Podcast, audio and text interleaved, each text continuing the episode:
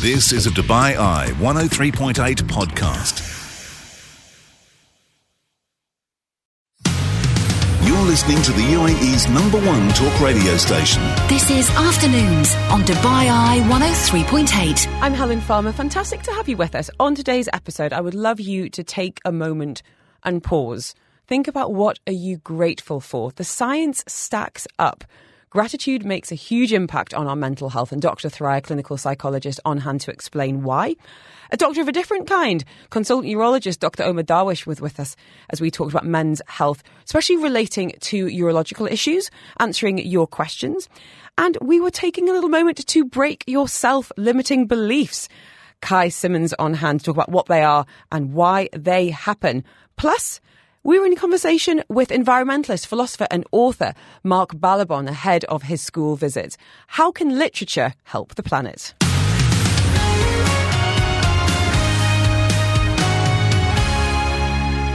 It is the psychology hour, and we're talking gratitude because gratitude really is good for you. According to the data, giving and receiving and even witnessing gratitude can improve your well being, especially during difficult times. It is, of course, Thanksgiving around the corner, and I feel like we need gratitude more than ever right now. Dr. Thoraiya, clinical psychologist from the Human Relations Institute and Clinic, joins us to unpack the why and offer up some ideas on the how. You know, I want to ask you, Dr. T, what are you grateful for today? Um, I'm actually very grateful for health and family. That is, I think that's a daily thing for me.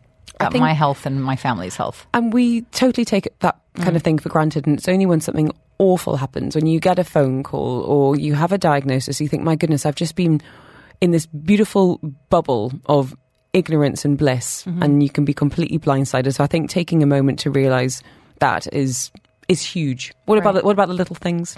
The little things. I'm grateful I made it here on time. so am I, for what it's worth. Bit of a squeaky bum moment about 10, 10 minutes ago. I was like, where's Dr. T?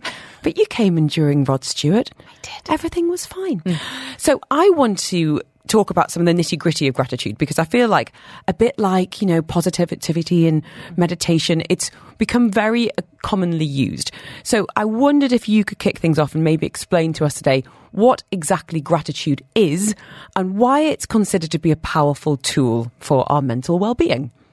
well, you know, it's, um, I'm sure English teachers would hate me because it's hard to define what gratitude is without using the word grateful in it, in the definition. But essentially what you're doing is you're kind of creating psychologically a downward comparison between you and other people on some level. So I don't understand what downward comparison is. So we tend to socially compare quite a bit. So how am I in, in accordance to other people and so on and so forth. And more often than not, we tend to upward compare. Look at what that person has and I don't have it. And that usually makes us feel quite bad about ourselves. Whereas when we're talking about downward comparison, this is where we tend to experience sometimes guilt if it's too much, but sometimes we do recognize a sense of gratitude that we're happy that we have something when we recognize that other people don't. Mm-hmm. and that's not about going feeling superior. It- No, no, not at all. It's really about having that balance where you're just kind of noticing the things that you do have in your life and not taking them for granted. What does the science say, Dr. T, about what happens in our brain when we're being grateful? Because I've read, especially with children, that it's impossible to be stressed or almost kind of tantrum when you're taking a moment to show gratitude. Well, not so much impossible, but it's quite rare because what ends up happening is that when we start to identify things that we're quite quite, quite grateful for, we tend to build resilience and actual healthy coping strategies. So we tend to learn to look at even difficult situations and have meaning and growth from them. So it's it's some somewhat similar to individuals who have post traumatic stress disorder versus versus post traumatic growth. So that's the idea of like taking meaning and understanding from even difficult situations. And so with children, the more gratitude they uh, understand and they really give themselves, they tend to see the good in so many different things. So it becomes very difficult for them to experience a sense of discomfort and emotional dysregulation. And also it, you know, brain imaging will show so many positive things when it comes to dopamine um, activation and, and really this reduction in electrical activity in the amygdala and the limbic system, whereas you're having a far bigger, um, or let's say equal um, electrical activity in many different areas of the brain. So everything seems to be regulating in the in the proper way, rather than you're very very activated. So the science stacks up. Dr. Thry with us today. We are talking gratitude. I've had a number of messages. I've had loads of messages about what you're grateful for, which is honestly lovely to hear and hopefully a reminder to anyone who might be struggling to, to grasp for what they're grateful for today.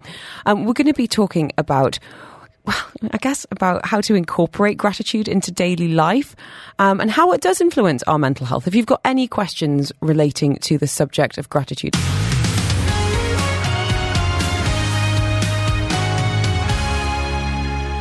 Dr. Thry, clinical psychologist, with us. We've just been talking about what happens in the brain when we show gratitude, when we take a moment to do it. And I think a lot of people kind of view it a little bit of having a gratitude journal as a bit like we should be meditating every day, and it becomes mm-hmm. something on the to do list that we feel guilty about that we haven't actually done.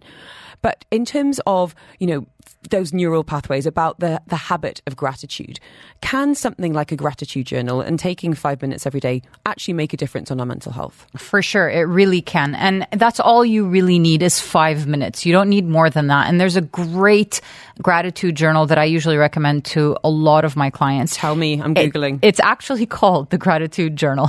Good. Very befitting. I'll, I'll, remember that. And it's, um, and it, it's basically, it has a, it has like a grayish um, exterior, and there are five questions to it. And I really love the way the author has set it up because the, the five questions are set up in a way that you do three questions in the morning, and then two questions at night. And you can see it because on the page, it's like three questions are in the lighter side of the page and then two questions are in the darker side of the page. And that's all you need to do. And those five things every single day can be more than enough to actually start and end your day in a positive manner but more than more than anything else i love it because i think it's great to look back on on on bad days. Do you want me to tell you what they say? So it's on amazon. Sure. i've just found it. It's about 39 dirhams. If you want to send me the word book i'll send you the link. This would be a great gift by the way. So your three prompts in the morning are i am grateful for. What would make today great daily affirmations. I am dot dot dot. And at the end as you say it's a darker color it's got a little crescent moon next to it saying three amazing things that happened today and how could i have made today better? Mm-hmm. And I, I, I, usually stress be careful when you're doing gratitude statements. Try to stay away from things like I'm grateful for my health, although that's exactly what I said when we started, or or I'm grateful for my family. You want to be as specific as possible, or else what'll happen is you'll run out of gratitude or things to be grateful for after mm-hmm. three four days. So super specific. Very. So instead of I'm grateful for my health, something like I'm grateful for the fact that I have all my limbs. Or for me, like you know, my eyesight isn't as failing as fast as I thought it would be. Right. But I, I think also taking a moment, I mean, I think everyone's talking about how crazy the traffic are. I, I, I drove to the beach in the morning. I was like, I got three green traffic lights in a row. That's actually something to be like very a, grateful for. it felt like it felt like a win. Um, so if you want to send me the word book, I will very happily send you um, that. It is on on Amazon, although I'm sure it's available on, on other platforms. It is called the Five Minute Gratitude Journal, and it's 49 dirhams. It's currently um, in the sale, which is rather nice. So, love a recommendation from Dr. T. And actually um, helps out with Dana, who's saying, Can you recommend any good self help books or activity books? Are there any books that you recommend on this topic, Thoraiya? Well, not necessarily self-help books because I'm not a big fan of those in general, but I think this this gratitude journal is very helpful. And if there's anything in specific about um, a topic, for instance, if you're trying to be more grateful about your body, there's a great book written called um, "Befriending Your Body." That's a very beautiful book that ta- teaches you how to be grateful for the body that you have, um, and certain other topics. I mean, there's so many of those types of books. Being grateful for uh, your existence as an individual. There's a book called "Welcome Home" um, by I want to say Najwa Zebian. I think I'm very bad with names. Don't you know me, Helen. as if I know the answer. Yes. Okay. Do you know what? Maybe we'll put together a little list that we mm. can share. Um, Dr. Thry with us today. We are going to be answering your questions on struggling with gratitude after half past. But right now, um, hearing what you're grateful for, Marina. What's on your list today? Hi. Um, I think I've got a really long list to be honest. That's but, um, great. the top five, I would say, would be my health, sight, my children, uh, and really loving husband. Oh, thank you so much for sharing. Really appreciate it. Lovely to hear. And also, it gets you in the drawer as well, which is another reason to be grateful. Thank you so much, Marina. We've also got Zaina on the line. Zaina, what's on your list of things to be grateful for today? Hi, Helen. Um, I think now more than ever, I'm just grateful for my family and the safety we have and the freedom we have, um, especially in a country like the UAE. With everything else, you know, with everything going on in the world, that's what I'm most grateful for. Me too. Me too. Um, it's terrible that it takes you know situations such as what's going on for us to realise the really basic things in life. But you're absolutely right. We are very, very blessed. Ina, thank you so much. And having happy, healthy children too. I know you, you mentioned tucking your kids at night. It's true. In at night, definitely. Thank you. Right there with you. Long may it continue, Zona. Thank you so much. And regular messenger Randy, how are you? Hi, Helen. I'm good. I'm good. Tell me, what are you grateful for today, Randy? Yeah, I'm thankful for the uh, blessings that I'm receiving, and especially for my family, who's uh, always uh, being there to support me. Well, Randy, I'm really grateful to you. I love seeing your messages when you message us on the show. So thank you for being a regular listener. It's an absolute pleasure to have you with us on Dubai Eye 103.8. Keep your messages coming in. Um, as I said, not only will it get you into the draw to win a lovely prize, but I think it's really important for us all to share what we're grateful for at this time of year. Thanksgiving just around the corner.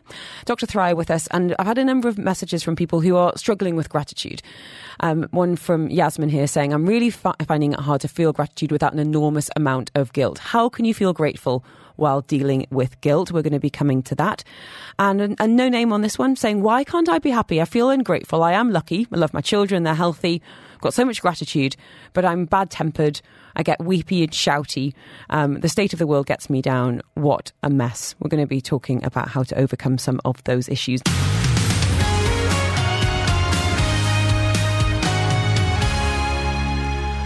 Dr. Thry is with us this hour, clinical psychologist at the Human Relations Institute and Clinic.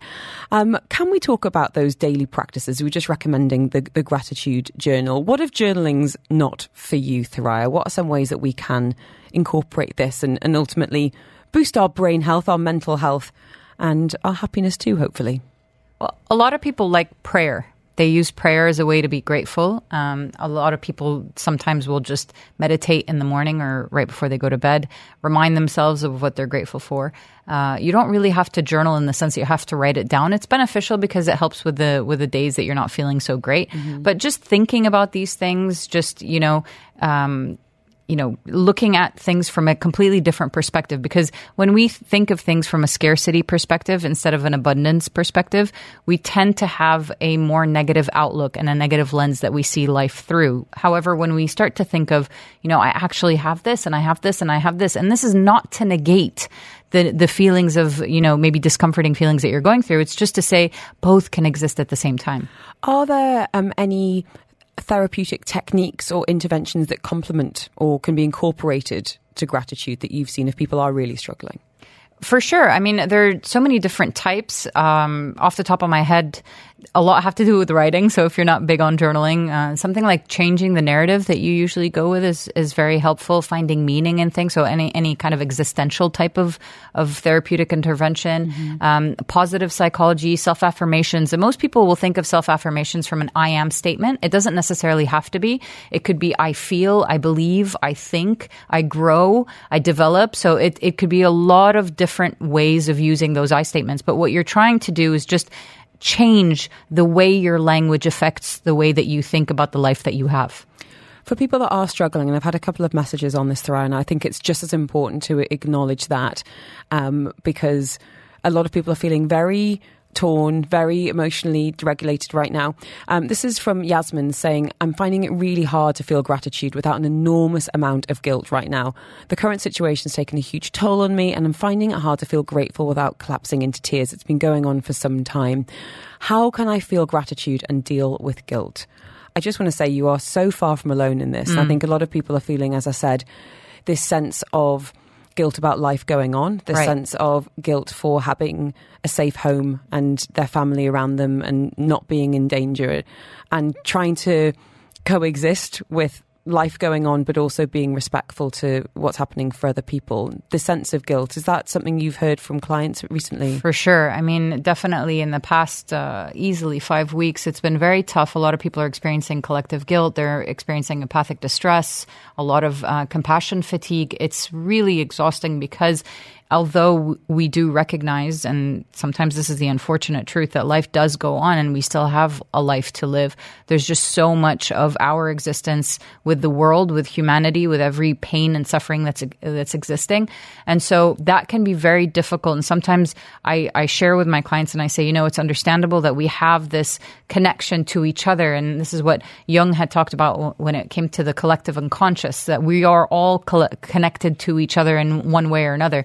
I think it's just important to recognize that even though we feel for each other, we also have to feel for ourselves. And so sometimes having that gratitude gives us an opportunity to then build our resilience and our coping strategy in order to be there for others when they when they actually need us. I think that's a really, really wonderful way of putting it. I, re- I really do because it's something a lot of people are struggling to reconcile right now.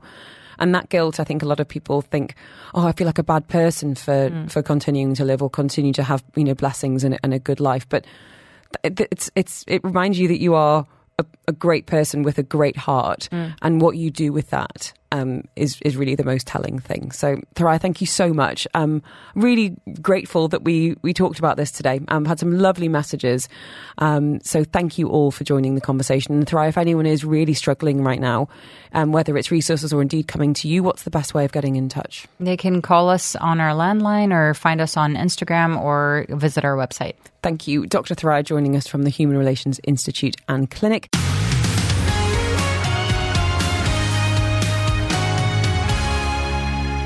We've got philosopher, environmentalist, and author Mark Ballabon joining us now. He is in the UAE for school visits ahead of COP28, focusing on the topic of being climate positive.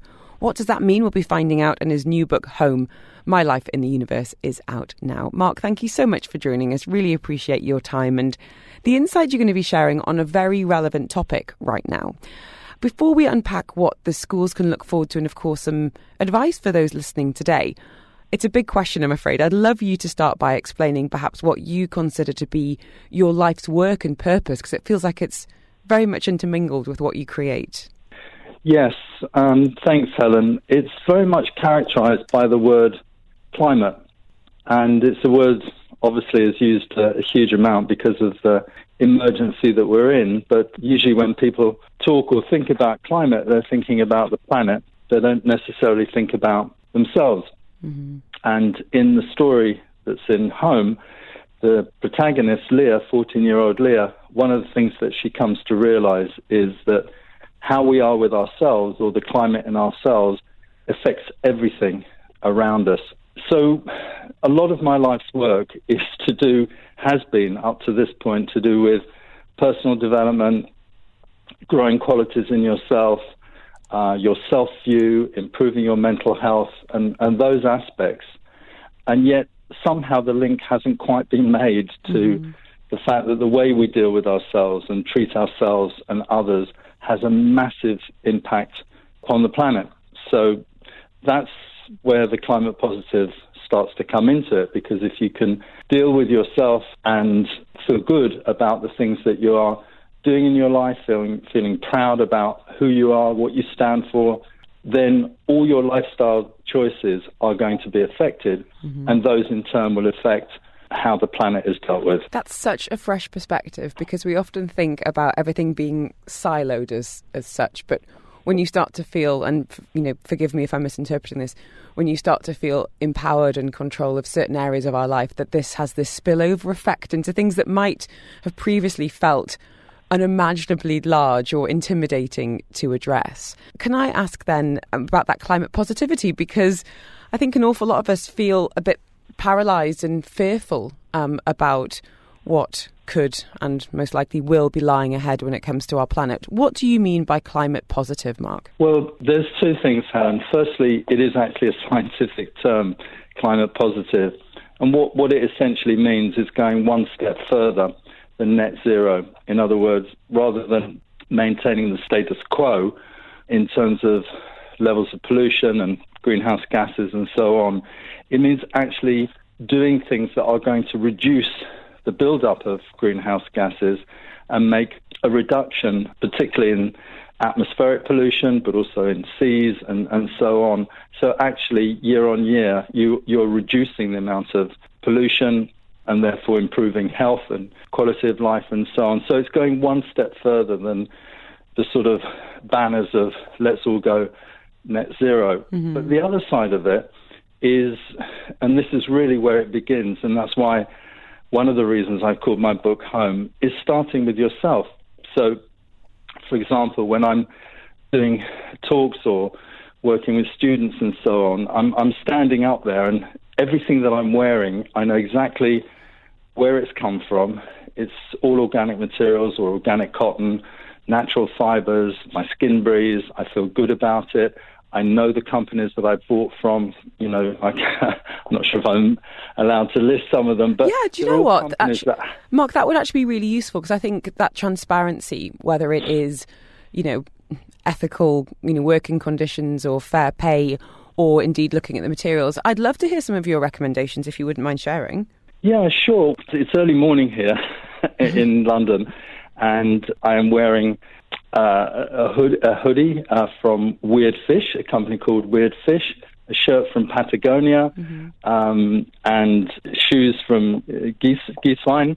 And these are all companies, most of them relatively small companies in comparison to, you know, much larger ones like Adidas or whoever. Um, but but they have a strong ethical policy, not just in terms of the sourcing of their materials and the recycling of their materials, but the way they treat the staff, um, how the companies are formed, and you know. So when I actually wear those clothes, it's not just that um, you know I feel good about the the companies that I'm supporting in in in in buying them, but I feel good of the choices that I've made, and this is something, um, Helen, I think is really crucial in this, and particularly for parents with with children, is they they often feel um, disempowered because it's so doom and gloom, and then they read the science, and then they get more anxious, and then if you're living in somewhere like you know Delhi or Beijing or even central London, you're you're seeing the the atmospheric pollution, but there are choices that we can make. And, you know, when I do a full workshop, there are actually so many more choices than, than meet the eye that you can make. And, and clothes is, is kind of a good example because the fast fashion industry um, is, is, is such a polluting industry. And therefore, those choices and the more people making those choices, it does change. It shifts the whole paradigm of, of how we're living and this insatiable need to, con- to consume and do everything in such a fast way that we stop thinking about why we're doing it. And so that's really Well said. the answer to that one. Mark Ballabon with us, philosopher, environmentalist, and author. I'm back with him next about where this passion began for him.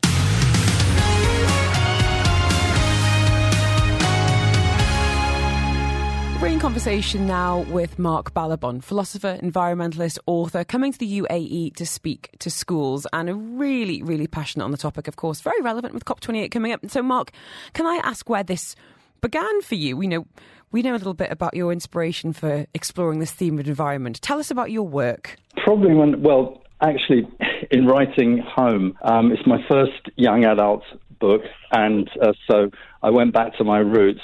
And all, all this began when I was about eight years old, and my parents, we lived in a tiny council house in Swiss Cottage, and we had a tiny little garden.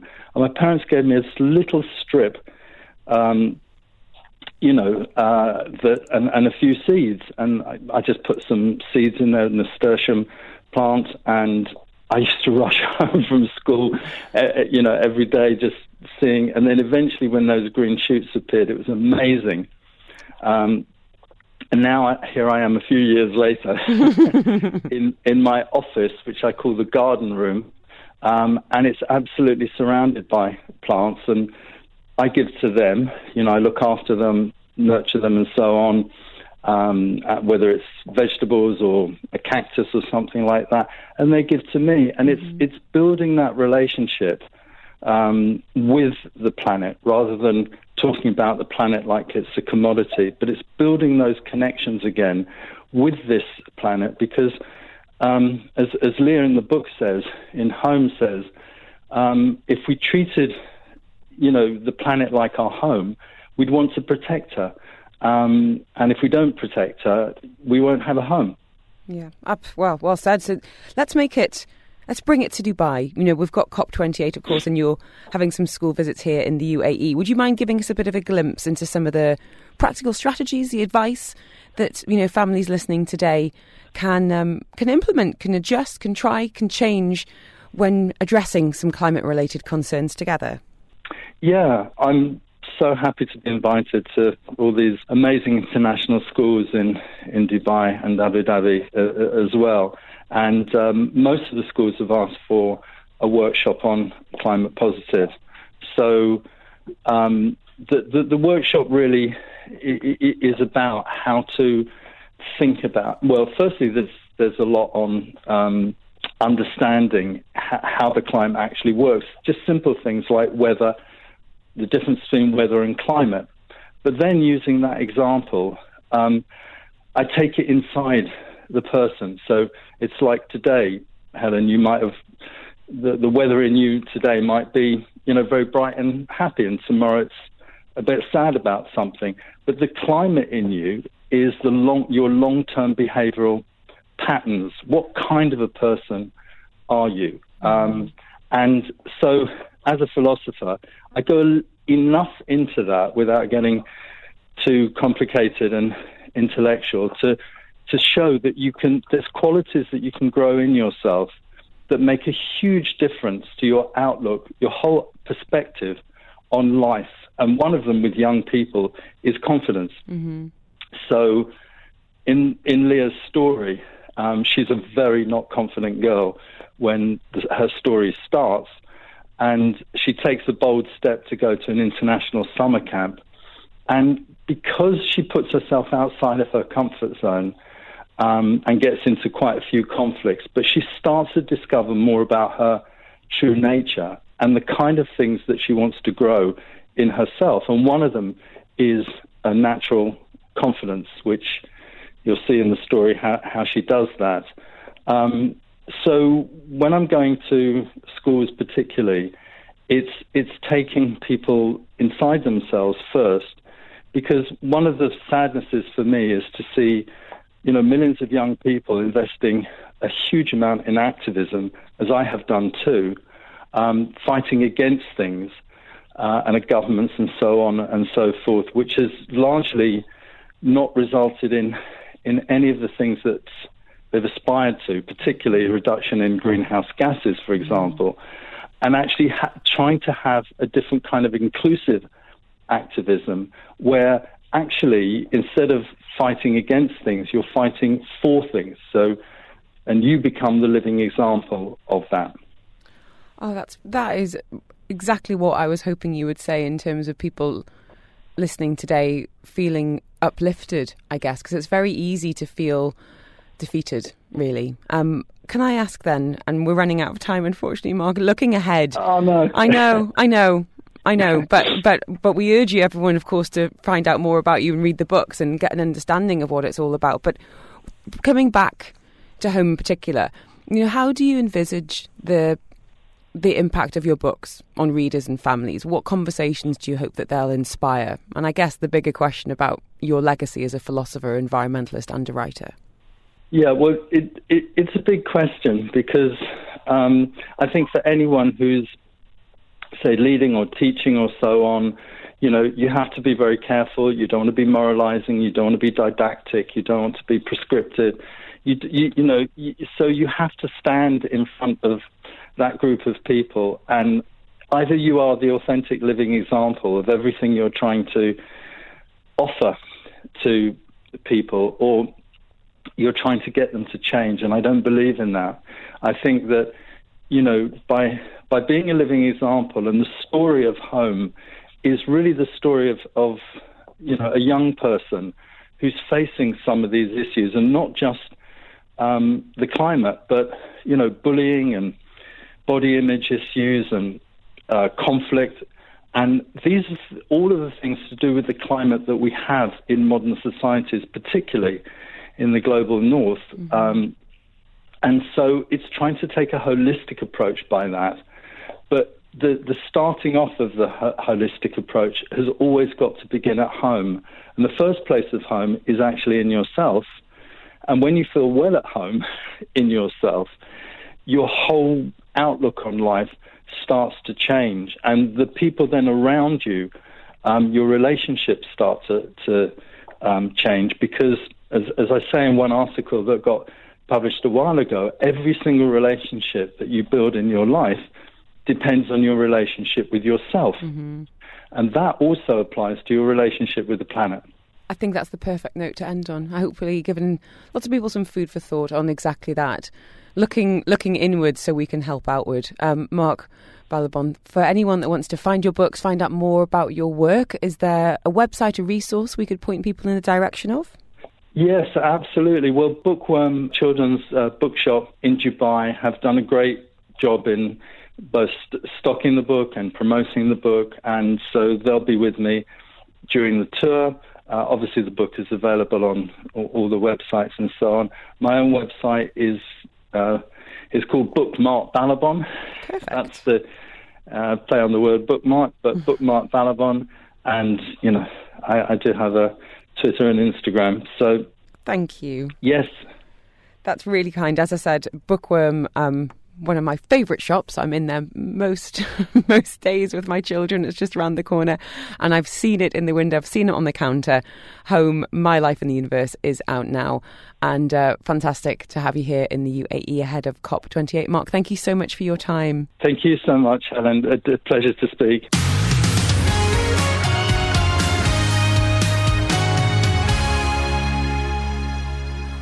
Delighted to introduce you now to Kai Simmonds. She is a mindset and well-being coach. She's worked as motivational speaker with big companies, with individuals as well. And we're talking today about limiting beliefs. So have a little a little check in with yourself over the next few minutes. We're going to be talking about some of the things that you might have heard from other people or the stories you tell yourselves that could be holding you back.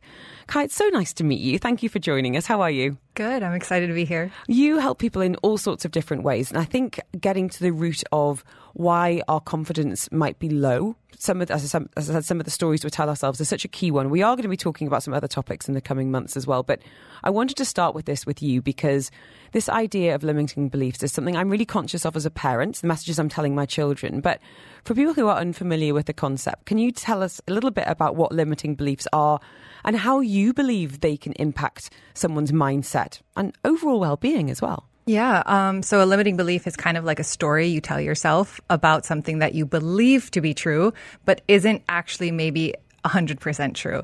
So one of the things that I work on and the reason I got into this is because of my own limiting beliefs, burnout, and anxiety, and all of these things um, came from a lack of self love, which came very much down to the belief that I'm not good enough, and that in order for me to be worthy of love, I needed to be perfect. So it's kind of a big, big journey that you go on, but when you get down to the limiting belief, at least for myself and my clients, that's when we start to see the transformations because we start to switch those beliefs because we realize they're just stories that we tell ourselves. That's a really big one. I'm not good enough. And I think an awful lot of therapists and coaches would say probably a, substantial number of people who sit in their room will have that, and some of the problems might stem from that belief of I'm not good enough. It can also be, and I don't want to say trivial, but it can also be more kind of day to day. And the example when I think about limiting beliefs is I'm not sporty. I'm not a sporty person. And it became a real challenge for me to overcome that in adulthood to say that I might not have been the best athlete in high school, but that doesn't mean that I can't enjoy movement and exercise as an adult. Does that make sense? But I had to really try yeah, absolutely. And I think that's that's part of it is like you take the story and you kind of transform it. So you create a stretch belief, which is what you were starting to do, or a thought ladder, which is like I'm not sporty to um, maybe I wasn't the best at this sports, but I still like to enjoy and moving my body. Mm-hmm. So you create a new story in your in your mind by stretching that belief or creating a thought ladder. I, I want to ask you, Kai, because I think a lot of people might not be fully aware of what their limiting beliefs are. So how do you help people identify them, become conscious of the thoughts that might be holding them back? Yeah, so a lot of the beginning work that I do with people is just talking. There's a lot of talking and I ask very broad questions and it's really interesting as as you know someone who is trained to do this, I can I can pinpoint and it's like these little comments that they say about themselves that you know from a third eye or from, from an external point of view, I can catch like in a second. Not just me. I'm just like speaking of like coaches and therapists, but because you know you're with yourself all day you're it's hard for you to differentiate what's this and what that what's that? But another great tool is journaling. When you're journaling i think that's a great self-awareness tool. You can then go back and read your thoughts and then you'll find like specific patterns that you're like wow i keep saying these things about myself. Would you mind giving some other examples that might have come up with clients, and that could be individuals or companies that maybe might raise some, some you know, thoughts with people listening today? Yeah, I think uh, maybe it was a week ago. I had a session with a client, and I was telling her, you know, you can share more on like LinkedIn or Instagram about who you are and, and your story um, to get more clients, right? And she was saying, no, I can't post on on social media because there are important people that follow me, and I I can't make a fool of myself. So then that was that little comment made me realize, oh, so she has this fear of being seen. Like maybe she thinks she's not smart enough. So then that's where I started to come in with the questions of like, what, what, why would you make a fool of yourself? What does a fool of yourself look like? And then from there, you kind of tease out what the limiting belief is. And again, I'll do that. A coach will do that. Therapist will do that, but also with journaling. That's another, I love journaling for myself and also for my clients. But that's an example I just very recent heard. So once someone does recognize it, and I'm sure a lot of people listening today, um, I mean, um, everything from you know, I'm I can't sing to um, I'm I'm not, as you say, smart enough, or I couldn't be a success in that field, or what, whatever that might be. And everyone has our, you know, we've all got our hang-ups. Once that's been recognized, Kai, what strategies and techniques do you find effective for helping people overcome these obstacles and create a more positive mindset? I have so, so many, but I'll just give you my favorites because what I like to do is I like to create little toolboxes and, and it's like there's all these different tools, but I always tell my clients pick the one that works best for you. Because some of them, I've got to be honest, I find affirmations a total cringe, but some people love them. And if you find it uncomfortable, you're not going to do it. Yeah. It has to resonate with you because you can't you can't trick yourself. okay, let's get into the toolkit. What's in there? So one of my favorite things is um, once you've identified the limiting beliefs, um, I like to connect that it's I say that it's not me saying it, it's my inner critic. So the limiting belief will come up of like, oh, you can't do this, you can't do that. And I start to create an inner critic or a character, and that already disassociates myself from it. Mm-hmm. So then once you identify your inner critic, you name it. And this is my favorite part because the names that my clients come up for their own inner critics, that's the that's how you make it more personalized and it, it, it's more effective. Mine is boring. She's called the Punisher. oh, really? yeah. So uh, Mo Gawdat, who wrote the Happiness Solution, he calls his Becky. Ah, there, there you go. go. I, I, we don't know why, like you know, and you don't have to. But when the voice comes up, and then you're like, oh, okay, this is the Punisher, and instead of letting it consume you, you can listen, you can write down what it says, but that awareness and practicing, oh, this is not me, this is the voice in my head, is the first step. Mm-hmm. And it takes at least, this isn't like, okay, step one, step two, step three. This is at least like every single day. You need to be doing this for at least weeks. And I know that this is really hard. And a lot of people in the beginning, they give up because it's hard. But that's why you have people to help you through this. It's mm-hmm. just the beginning that you need help. And once you get th- through that and you, it becomes a habit or routine, you don't need as much support anymore. Kai, are there any resources, books? Um, obviously, you're more than welcome to share your own website if that would be useful for anyone that is, you know, feeling a little bit, oh, interesting. This is something I want to investigate. Yeah, well, like you said, Solve for Happy, that's actually one of my favorites. Um, there's another one, U R A B A D A S S. Um, that's a, a, like, I recommend that all to, to my clients. Um, Jennifer Sincero, that's the author. And then another one is um, just there's a book on burnout. Yeah, I think it's like I'll have to get back to you. I'll, maybe I'll send that to you later. Send but it.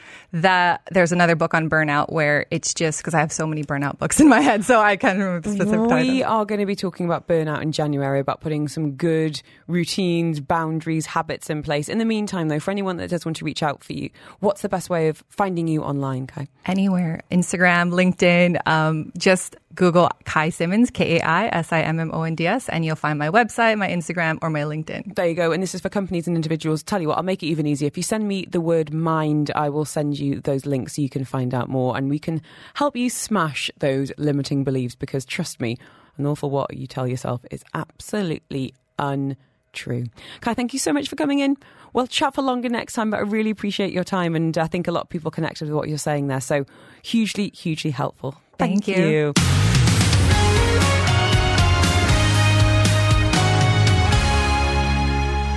Talking men's health this hour because it is, of course, the month of November. I've seen many an attractive mo around town, some fantastic face furniture raising money and awareness for a great cause. And joining us live on the line to answer my question, but most importantly yours, is Dr. Omer Derwish, consultant urology at Fakeeh University Hospital. Fantastic to have you joining us. I know you're very busy there at Fakeeh University, so I really do appreciate your time. We are talking men's health this hour, and I guess what I kind of want to get a, an idea of is what do we mean when we're talking about men's health? What comes under that category f- for you as, as, a, as a doctor? Uh, first of all, good afternoon to everybody, and thanks for giving me this opportunity. There are many definitions. There are many definitions for men's health, but the one I pick is the it's a it's a, a state of complete mental, physical, and social health experienced by a man, uh, and it's not merely just being free of disease. And we know there are, there are differences between men's and women's health uh, for many reasons, uh, including biological factors, behavioral factors, and social factors. For example, uh, men uh, are uh, less likely to um, seek medical advice if they have symptoms, for example. They are more likely to engage in uh, risky behavior like uh, smoking and risky sports, for example. So these uh, factors are taken into consideration, and that's the reason why in this month of November we are focusing in men's health and in uh, health education for men in general. Thank you for acknowledging something that I always joke to my husband about never going to the doctor. And it feels like a bit of a stereotype, but why do you think that's true? Well, men uh, try to persevere and show strength and endurance, and hence they don't uh, express their feelings and they don't seek advice uh, because of that. Uh, in addition, there are, of course, hormonal uh, differences and social differences, and uh, because of that, we try and hide our feeling and try not to express them. Uh, but this is not a healthy uh, behavior, so we need to try and educate our men, uh, our uh, colleagues and friends and family members that they need to seek advice if there is a necessity, of course. I'm really glad you mentioned mental health there because we think of things, mental and physical health, being very separate, but the more research that is done seems to think and prove just how intertwined they are.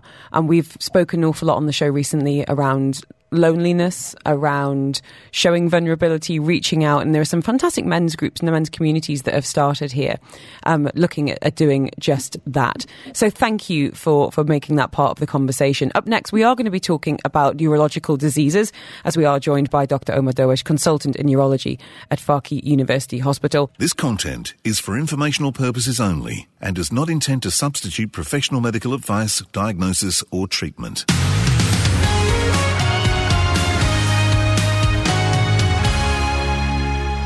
Live on the line from Fakeeh University Hospital, we've got consultant urologist Dr. Omer Derwish.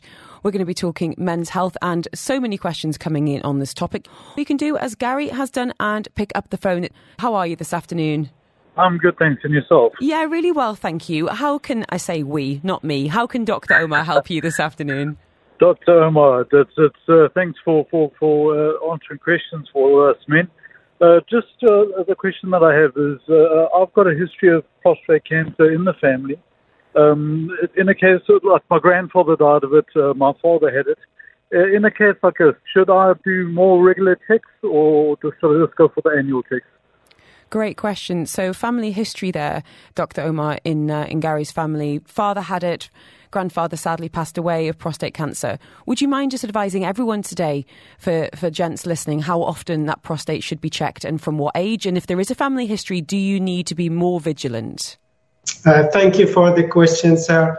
Um, first of all, we know that prostate cancer has become now very uh, important topic because it became the most commonly diagnosed cancer in Europe and US among uh, all men.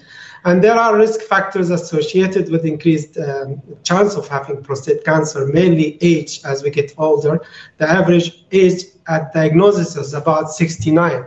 Uh, the other risk factor is, of course, family history. As you correctly said, if you have a first degree relative like father or brother who has prostate cancer, then you need to have it checked early. Uh, we start screening at the age of 40. Uh, for general population, we're advised to start checking the prostate at the age of 50. Uh, certain ethnic groups, like people from African descent, should, should start screening early at the age of 40. And it's very simple. You go and see your doctor, you give the, your medical history, we check a blood test, and we do physical examination to the prostate, in addition to certain imaging modalities that we sometimes ask for in case we are questioning the possibility of the diagnosis. So, not to ask Gary a too personal question, how old are you, sir? I'm 47 at the moment. So 47. So would you advise annual checks for Gary, given the family history, or even more regularly? What would you like to see?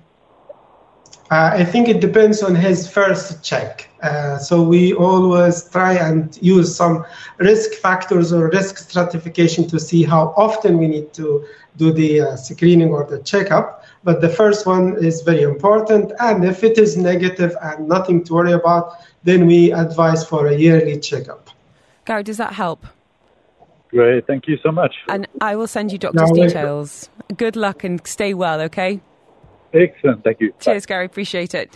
Um, can I ask then, um, what's keeping you busy, Dr. Omer? What are some of the common urological diseases that you're seeing in men? Uh, thanks for the question. Uh, we uh, just to uh, inform everybody that we deal with urological disease in both genders. So, but in men, we have um, large proportion of our patients are men because they have higher risk of certain diseases. Interestingly, for example, men have two times higher risk of having kidney stones, two times higher risk uh, compared to women uh, two times higher risk of having uh, uh, kidney cancer, for example, and even three times higher risk of having bladder uh, cancer. So that's the reason why we advise men to seek advice if they have uh, symptoms. In addition to this, we deal with the genital or genital tract disease and infertility, which contributes in um, about 40% of uh, couples who have uh, issue with fertility, uh, men's factor can be the uh, contributing factor to this. So we deal with that um, aspect as well. So just to open the text line up because we've had a number of messages one asking about exactly that about sperm count and infertility had message about hpv for teenage boys are we okay to address all of those topics on the show this afternoon doctor Yes, of course. Okay, brilliant. Really appreciate it. As I said, text lines are open. Can we come back to the prostate? Gary, they're asking about prostate cancer and risk factors. Can you explain a little bit more about this gland and why we need to know more about it? Well, prostate is actually part of the reproductive system. It's a gland, but closely related to the urinary system because it lies at the base, uh, under the uh, base of the bladder and the urinary passage passes through the prostate. That's the reason why a lot of the symptoms related to prostate enlargement is related to the urinary tract or the lower urinary tract, leading to what we call lower urinary tract symptoms. The gland itself contributes to the fluid uh, that uh, forms the semen.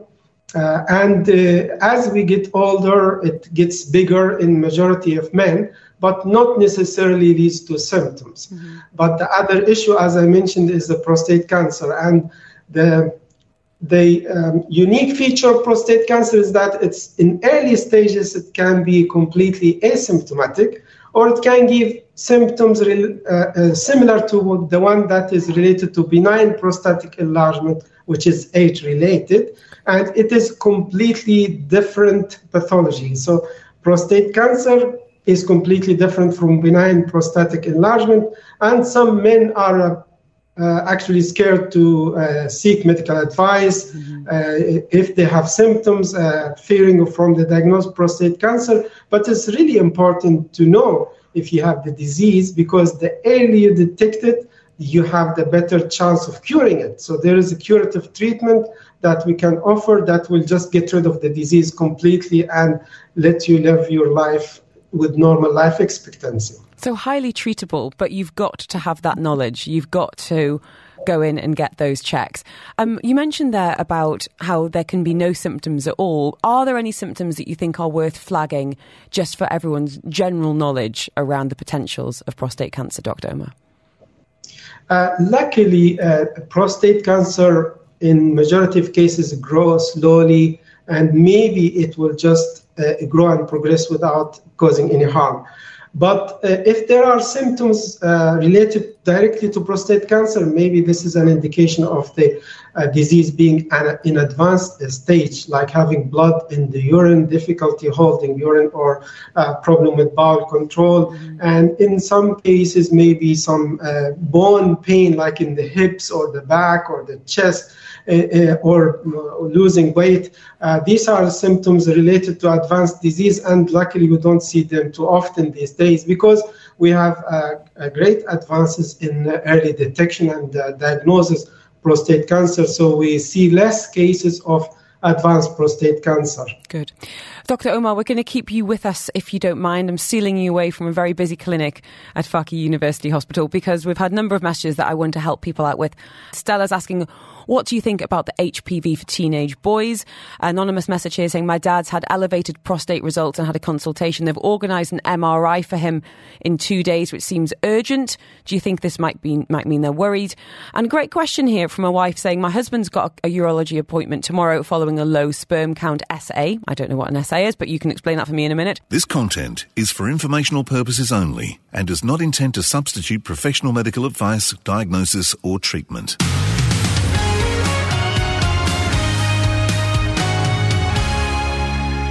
Joining us to mark Movember and talking men's health this hour is Dr. Omer Derwish, consultant in urology at Fakeeh University Hospital. We've had a number of messages.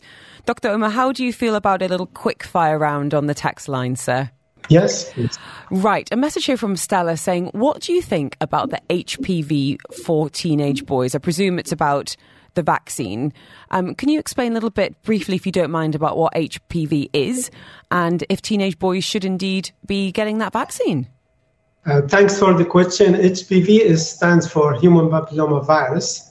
It's a sexually transmitted disease, but it can be transmitted through other ways as well. There are at least 50 strains, different strains of the virus, but some of them are very important related to the women's health, particularly because they increase the risk of having precancerous uh, cells in the cervix, and this leads to cervical cancer. And hence, it's important to consider vaccination. And uh, in, I think, uh, majority of European countries and the UK, they advise to have the vaccine at the teenage uh, period to try and reduce the risk of catching this infection and hence reduce the incidence of cervical cancer. For, for, for men, the risk is really small. They can cause what we call genital warts and in very rare occasions, they can also lead to uh, what we call uh, benign cancer. But the main risk is for women, so that's the reason why we need to consider v- vaccination of teenagers mm. to reduce the risk of the uh, cancer in women. Thank you for that. Appreciate that. Um, we've also had a message, an anonymous message here saying, um, Thank you both. My dad had elevated prostate results and had a consultation earlier this week. They've organised an MRI for him on Thursday, which seems very urgent to me. Do you think this means they're worried? you can't possibly say this without this being your patient and, of course, knowing the numbers and, and, what's been seen. But in terms of, if you wouldn't mind speaking to the process when it comes to um, looking for and indeed um, a diagnosing prostate cancer, Dr. Omer, would you mind explaining?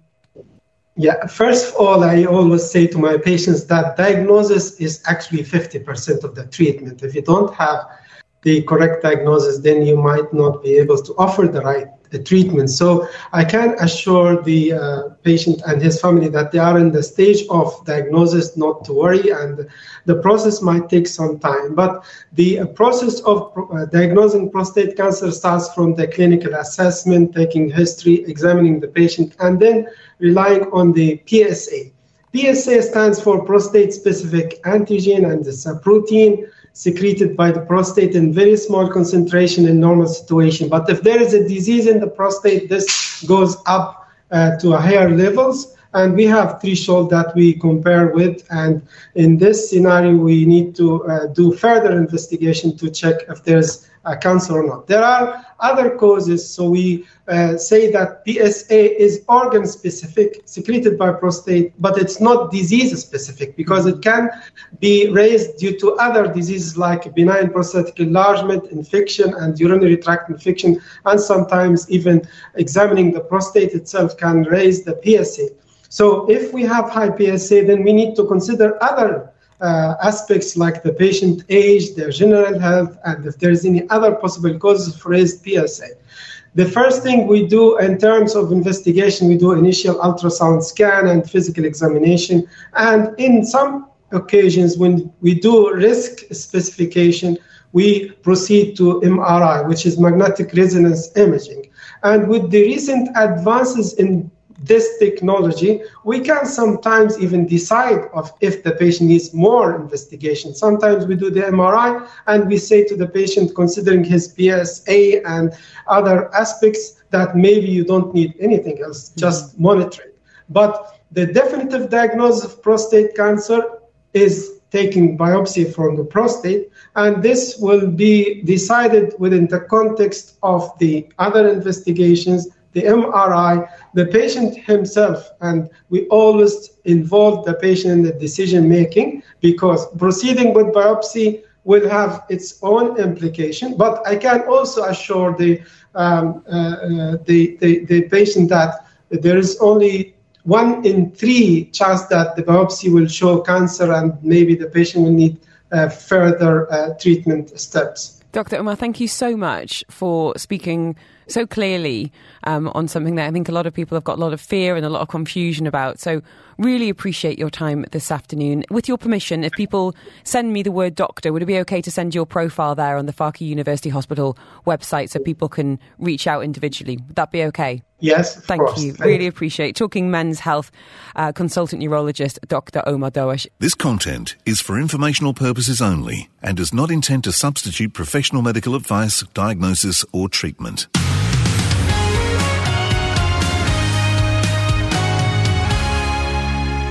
And thank you for downloading this episode of the Afternoons with Helen Farmer podcast. Don't forget, you can subscribe. You'll get direct to your phone as soon as it's out. And you can listen to me live on Dubai Eye 103.8, Monday to Friday between 2 and 5 p.m. You've been listening to a Dubai Eye 103.8 podcast. To enjoy lots more from Dubai Eye in the United Arab Emirates, just go to DubaiEye1038.com or find them wherever you normally get your podcasts.